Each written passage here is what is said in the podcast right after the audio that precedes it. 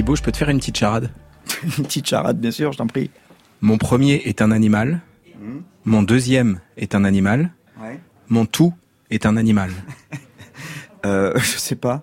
Cerf, le cerf dans les bois. Ouais. Pan, le pan qui fait la roue. Serpent. Ouais, ça fait pas rire. Non, t'as raison, on va aller voir des vrais humoristes. hein. Bonjour la France en grève, la France Inter, pardon. Ravi de vous retrouver pour cette bande originale. France Inter, le 7-9. Il y a 4 millions d'auditeurs le matin sur France Inter. Je bouge beaucoup, je respire pas. Près de 2 millions à midi L'humour du euh, j'en ai rien à foutre. et plus d'un million entre 17 et 18 heures. À ces trois rendez-vous, les humoristes sont omniprésents. Que font-ils de cet énorme pouvoir? C'est la question qu'on leur a posée avec Thibaut dans ce nouveau chapitre de notre série consacrée à l'humour sur France Inter. On y parle d'écologie, de tauromachie, de vie quotidienne, de religion et de rire. Vous écoutez Poursuite spéciale Noël, chapitre 2, Humour et société. Je suis Bruno Duvic et je suis nul en charade. On peut prendre la, la loge, mon chéri chéri? Euh, écoute, tu peux la prendre le temps qu'elle n'est pas là, oui, bien sûr. Vous en avez pour longtemps? Non, je peux fumer en même temps ou pas Daniel Morin est affreux, sale et méchant. Il est aussi un pilier de la bande originale de Nagui, le midi, et des matinales, juste avant 7 heures. Des matinales où il détruit les films Intello en partenariat France Inter. Si dans le titre il y a, il y a misère, chômage, maladie, discrimination, exil ou enfance passée à Châteauroux, c'est bon. Bien sûr, il s'agit de films, s'il s'agit de films qui raconteraient les aventures d'un orphelin tchétchène sans bras, film réalisé par un exilé politique vénézuélien tuberculeux en phase terminale, ce sera le rêve. Et si par hasard dans la distribution il y a Vincent Lardon, alors là, c'est plus banco les amis, c'est bingo. Thibaut a retrouvé Daniel dans la loge réservée aux invités de Nagui. Donc, la fenêtre ouverte. Vous devinez pourquoi? Euh... Tu veux une clope? Non, je fume pas. Tu devrais fumer. Fumer, ça rend cool. oui, alors, l'humour sur France Inter. Épine dorsale, épine dorsale. Y a-t-il trop d'humoristes à France Inter? Je ne crois pas, je ne crois pas. Et si ça vous gêne, eh ben écoutez autre chose. Toi, c'est quoi ton engagement?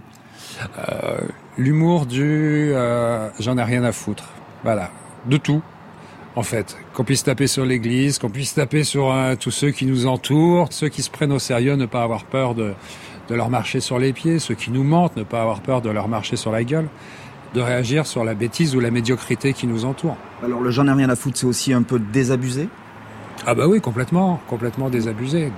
Quelquefois, quand on voit les axes politiques qui sont proposés à suivre, on se dit qu'heureusement qu'il y a l'humour qui est là pour mettre une petite euh, déviation, peut-être un chemin de délestage qui rend le reste acceptable.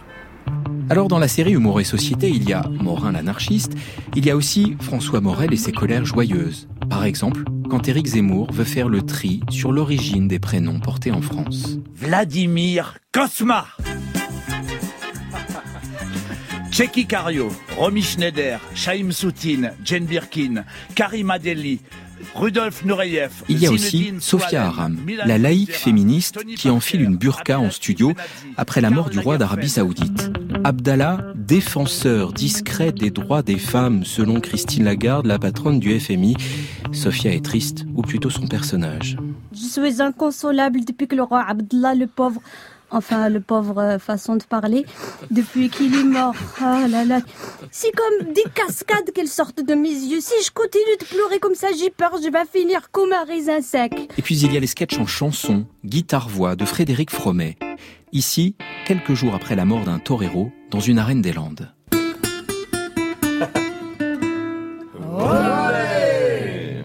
Tu t'es bien fait encorner, Fandigno, Fandigno, fallait pas faire le kéké, Fandigno, Fandigno, je sais bien qu'on ne rit pas, Fandigno, Fandigno d'un mort, mais là on a le droit. Et craque, craque tes petits os, mon petit Fandigno. Le taureau est une sale bête, il se fiche des paillettes. Et gicle, gicle tes boyaux, mon petit Fandigno. Les humoristes disent tous qu'ils ont une liberté totale. Mais sur ce coup-là, la directrice de France Inter, Laurence Bloch, s'est arraché quelques cheveux de sa célèbre coiffure. Non, c'était un moment qui était compliqué. Je vais vous dire, ce qui m'a un peu gêné, j'ai dit à Frédéric d'ailleurs, c'est que le torero était mort le mercredi et je crois que la chanson a été chantée par Frédéric le vendredi. Je, ça m'a valu effectivement un petit passage devant le CSA pour défendre Frédéric, ce que j'ai fait volontiers et sans état d'âme.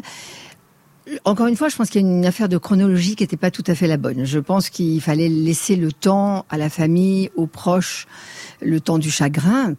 Cela étant, je pense que ça dit quelque chose de la société française, même si encore une fois, Frédéric qui va pas avec le dos de la cuillère, qui est qu'au fond, aujourd'hui, il y a des choses qu'une grande partie de la population n'accepte plus, et en particulier la corrida. Et à ce titre, moi, j'ai défendu la chanson de Frédéric. Je ne dis jamais rien avant. Aucun papier n'est relu. Je pense que ça n'existe nulle part ailleurs. Vraiment, on a un contrat de confiance. Il y a quelques moments qui m'ont heurté. J'en parle après avec les uns ou les autres. Euh, en leur disant, écoute là, franchement, je, je, moi en tant que directrice de France Inter, je, je, je suis pas fière de ce qui s'est passé à l'antenne, ou je ne comprends pas. Ça se passe dans mon bureau, en tête à tête. Ah, tu vois, euh, juste, du coup, ça illustre mon propos. Courrier. euh, Oui, ça, c'est un euh, courrier à l'ancienne. Mais moi, j'adore. Et donc, À quoi sert le l'humour À cette question stupide, Ferroni. il peut y avoir des réponses intelligentes. Nicole Ferroni veut incarner un humour utile. Touchant moi-même la hache, j'ai été très touchée par votre papier, vraiment. Merci encore bravo. Prenez soin de vous. Et ça, par exemple, au départ, c'est un sujet que j'ai choisi parce qu'il y a un mec dans la rue qui m'a arrêté, qui m'a dit ah Madame Ferroni, je vous adore. Oh il fait par contre, vous savez ce qui m'arrive? Et donc le mec, en fait, il m'a expliqué que s'il épousait son conjoint, il perdait son allocation d'adulte handicapé parce que son conjoint était censé du coup subvenir à ses besoins. Et donc il m'a expliqué qu'il faisait le choix de pas se marier. Et quelques mois plus tard, paf, chronique. Nicole Ferroni, on me dit, Nicole, que vous êtes épatée. Ben oui, écoutez, je suis un petit peu épatée par les dernières nouvelles qui concernent l'AAH. Alors l'AAH, qu'est-ce que c'est? Ben pour rappel, l'AAH, euh, c'est l'allocation adulte handicapé. Donc par exemple, admettons qu'au cours de cette chronique, je devienne épatée vraiment, c'est-à-dire que je perde mes pattes, mes bras, paf, mes bras se décrochent, vrah, traverse le mur, plouf, tombe dans la Seine. Et c'est justement parce que je serai sans bras et sans sous que l'État estimera que j'ai le droit à cette fameuse AAH. Sauf si il m'arrive cette chose affreuse, l'amour bien sûr. Oui, si en plus de perdre mes bras et mon travail, je tombais amoureuse d'Augustin Trapenard et lui de moi, ce serait une catastrophe. Eh ben, j'ai appris que l'AAH, comme le RSA, est une allocation qui est conditionnée par le revenu du couple. Autrement dit, dès que je n'aurai plus de bras, l'État dira à Augustin de subvenir totalement à mes besoins. Au motif que, bah, Nicole, vous êtes handicapée, vous voulez pas en plus être amoureuse. Prendre la personne handicapée pour la re-rendre dépendante de quelqu'un, son amoureux, ce n'est pas une jolie phrase d'amour. Thibault a laissé Nicole récupérer ses bras et son souffle, et il a prolongé la conversation sur cette envie d'être utile. Pour comprendre tout ce qu'elle dit, il faut ajouter qu'elle avait sorti cette chronique le jour où le gouvernement présentait un plan pour les personnes handicapées qui ne réglait pas le problème qu'elle dénonçait. Au début, je faisais des chroniques pour rigoler, puisque c'était le but. Mais maintenant, j'arriverai pas à faire une chronique derrière laquelle je mette pas d'utilité. En fait, ça compense souvent le, fait qu'il n'y ait pas beaucoup d'espace médiatique pour certaines personnes de parler soit de leur métier, soit de leur situation. Et donc, je sais pas pourquoi, mais je m'auto-incarne dans ce rôle de porte-parole. Par rapport à l'époque aussi, c'est que je trouve que la part de la communication en politique est très très forte. C'est-à-dire que J'aime notamment beaucoup regarder ça. Quelle est la différence entre ce qui va être dit, entre un discours, euh, des effets d'annonce et ce qui va être réellement fait sur le terrain? Et je trouve que la communication, c'est vraiment quelque chose qui est très écrasant actuellement dans notre euh, société. Et donc, euh, moi, j'ai l'impression que je suis la com aussi. C'est-à-dire, moi, je suis une autre com. C'est-à-dire que j'ai aussi trois minutes de temps de parole. Je crois que si jamais on transformait ce temps de parole en régie publicitaire, je pense que ça ferait beaucoup de- d'euros. Donc, c'est dire que mon temps de parole, il a un poids je suis une force de communication aussi. Et des fois, j'ai envie, en fait, de rééquilibrer le déséquilibre. C'est quoi un bon humoriste inter? Quand vous faites les salles, que vous discutez avec les agents, qu'est-ce qui fait que vous dites celui-là il est, ou celle-ci est pour inter? Yann Chouquet, directeur des programmes. C'est la même chose que pour les programmes et l'information, c'est l'époque. Voilà, il faut comprendre l'époque. À partir du moment où quelqu'un comprend l'époque et qu'il est capable de la caricaturer, de jouer avec et de nous faire rire avec, c'est quelqu'un qui peut être sur France Inter. Quelqu'un qui dirait aujourd'hui, écoutez, euh, moi je jette mes mégots euh, par la fenêtre, je bois dans des bouteilles en plastique et j'adore ça, il aurait pas sa place sur Inter? Bien sûr qu'il aurait sa place sur Inter. Parce que moi je trouve ça super intéressant. Parce que évidemment, dans l'époque, il y a aussi des gens qui pensent ça. Aujourd'hui, on le sent énormément puisque nous, on parle beaucoup d'environnement, on parle beaucoup des bonnes pratiques, comment on doit se comporter par rapport à, à cette époque qui change. Et quelqu'un qui va le refuser et qui va révéler notre côté noir, mais il a sa place sur Inter, bien sûr. On est un peu aussi la radio critiquée de bien-pensance. Est-ce que ça manque pas, ça, justement, cet humour-là euh J'ai pas l'impression que ça manque, mais si jamais je trouvais des talents qui étaient capables de le révéler, euh, je le prendrais volontiers. Et avec Yann Chouquet et tous les autres, dans le prochain numéro de cette série sur l'humour à Inter, nous parlerons salaire, oula, écriture, ont-ils des auteurs, nos chroniqueurs, et nouveaux talents. Par exemple, encore une Belge, Fanny Ruet, chez Nagui.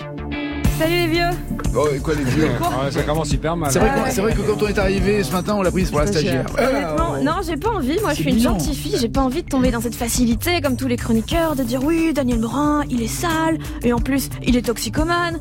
Quand il éternue, on doit appeler une déneigeuse. Voilà, c'est pas. Et c'est pas faux. Honnêtement, je trouve pas ça correct de frapper sur un homme à terre. En plus, il est, il est hyper attachant avec ses petits yeux injectés de sang comme ça. Tu, tu sais jamais s'il rigole ou il convulse, mais je trouve que je trouve que ça fait son charme. Ah ouais, ça y est, il est parti, on est bien. Non, c'est en plus, c'est le seul qui a été gentil avec moi quand je suis arrivée. Directement, il m'a mise à l'aise, il m'a pris sur ses genoux, il m'a dit "Tu peux m'appeler papa." Et puis il m'a appris à faire un garrot. Euh, donc vraiment. donc à la semaine prochaine et au pire si ça marche pas pour moi, bah, j'aurais au moins appris à faire un garrot. Bienvenue Fanny Poursuite est un podcast de la rédaction de France Inter.